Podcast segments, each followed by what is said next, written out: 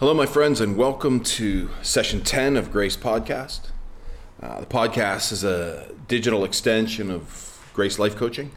I'm Timothy Muse, founder of Grace Life Coaching. It's a joy to be with you today as we spend this time together. Uh, if you have a desire or need, would like to participate in coaching, you can check us out at gracelifecoaching.com. So it's a joy to be with you today, whatever your day brings, whenever you're listening to this, whenever you're part of the day, whatever part you're offering us. Thank you for that. Thank you for giving us the chance to be part of your day. Thank you for giving us a portion of your time and of your energy and of your thought processes.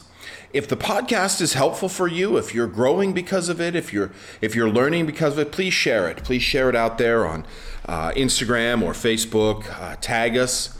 Uh, tag me uh, on your Instagram account if you're sharing it get it out there in any way that you can so that others can take advantage of this. The only way that we grow. If you're listening to this on Spotify or uh, iHeartRadio or Pandora, please like it uh, so or follow it so that um, when it comes up, when new episodes come up, you'll be able to connect and know what's going on.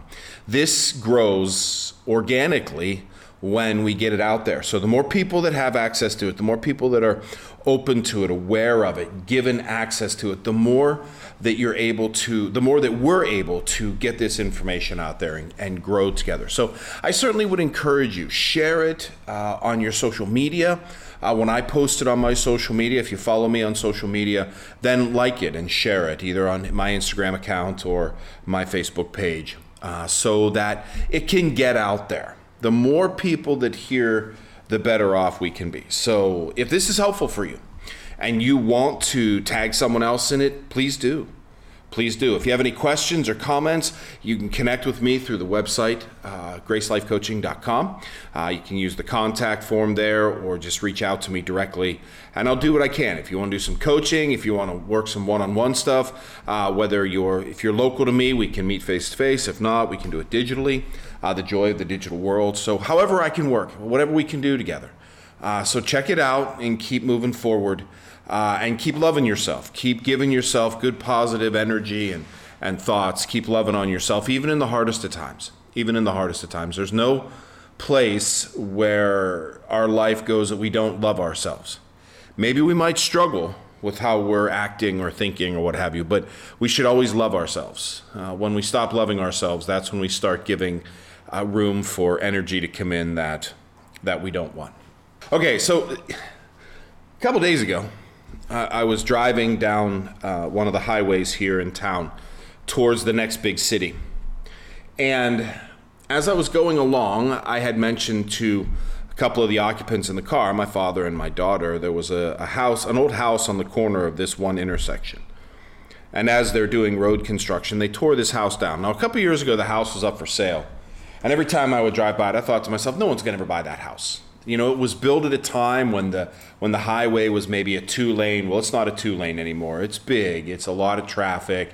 It's right there on the corner. There's no protection around it. It's a little shoebox of a house. No one was going to buy it. Even in this current housing boom market, no one was going to buy that house because it's just location, location, location. So they tore it down. And I don't know when because it's been a little while since I've been that intersection. So I had said, wow, look at that. They tore that house down. So my daughter, uh, who was in the back seat, my daughter said, well, when did they tear it down? I don't know. They just tore it down since the last time we had been here. Well, where did the family go? I don't know. Well, what happened to them? I don't know. Well, how did they tear it down? I don't know. So then I finally had to say to her, all I know is what I see, and that is that they tore the house down. And that was the end of it. That was the end of the conversation. We went on with other things in our day and in our world.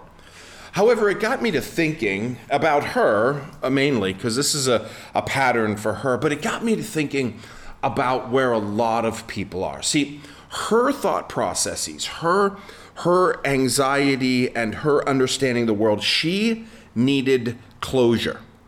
She needed that conversation to come to an end in a way that she could wrap it all up and tie it off with a bow.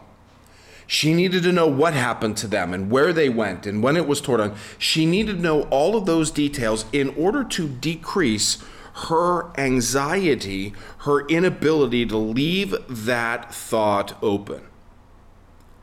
Well, I thought about that. And I thought, well, that's that's her, of course. Um, I know that about her. I've been walking with her for a good long time now.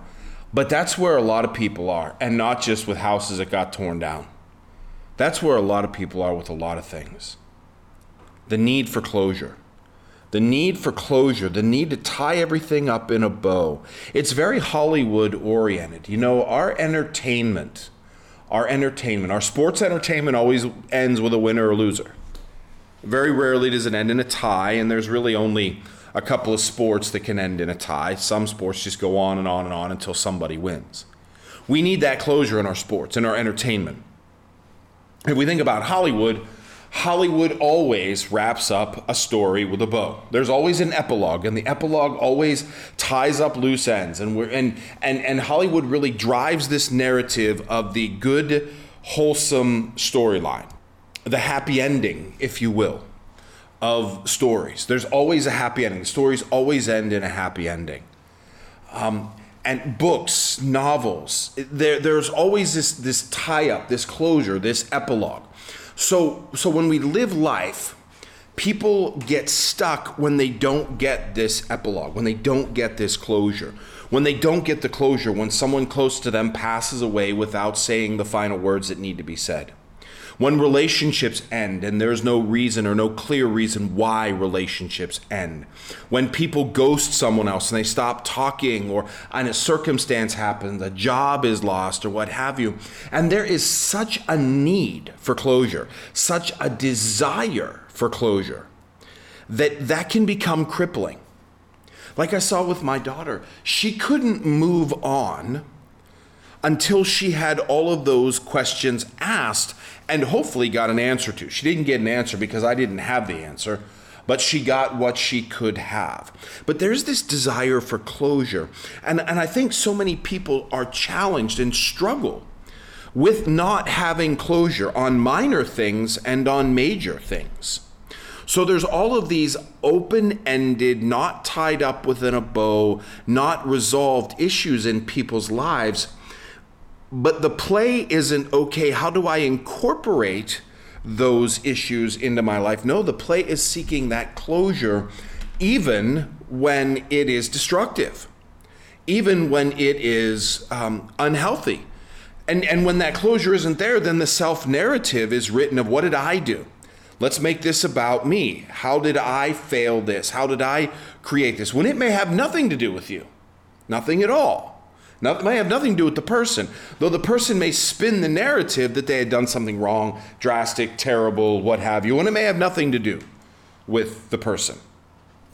But this need for closure, this, this, this need to have everything wrapped up in a bow, can drive people into anxiety and nervousness and just drives them crazy. I mean, it, it'll drive them crazy in not having that closure. But here's the thing we don't always get closure. You know, I think that's the first part that we need to acknowledge. We don't always get closure. Things happen, people change. We don't know why. We don't know what's happening in their lives. They don't know what's happening in our lives. People change. People mature. People have experiences. And they're not always willing to talk about that. Sometimes they just turn around and walk away. Marriages come to an end. And though we would like clear, concrete answers as to why that is, we don't always get them. People change, circumstances change.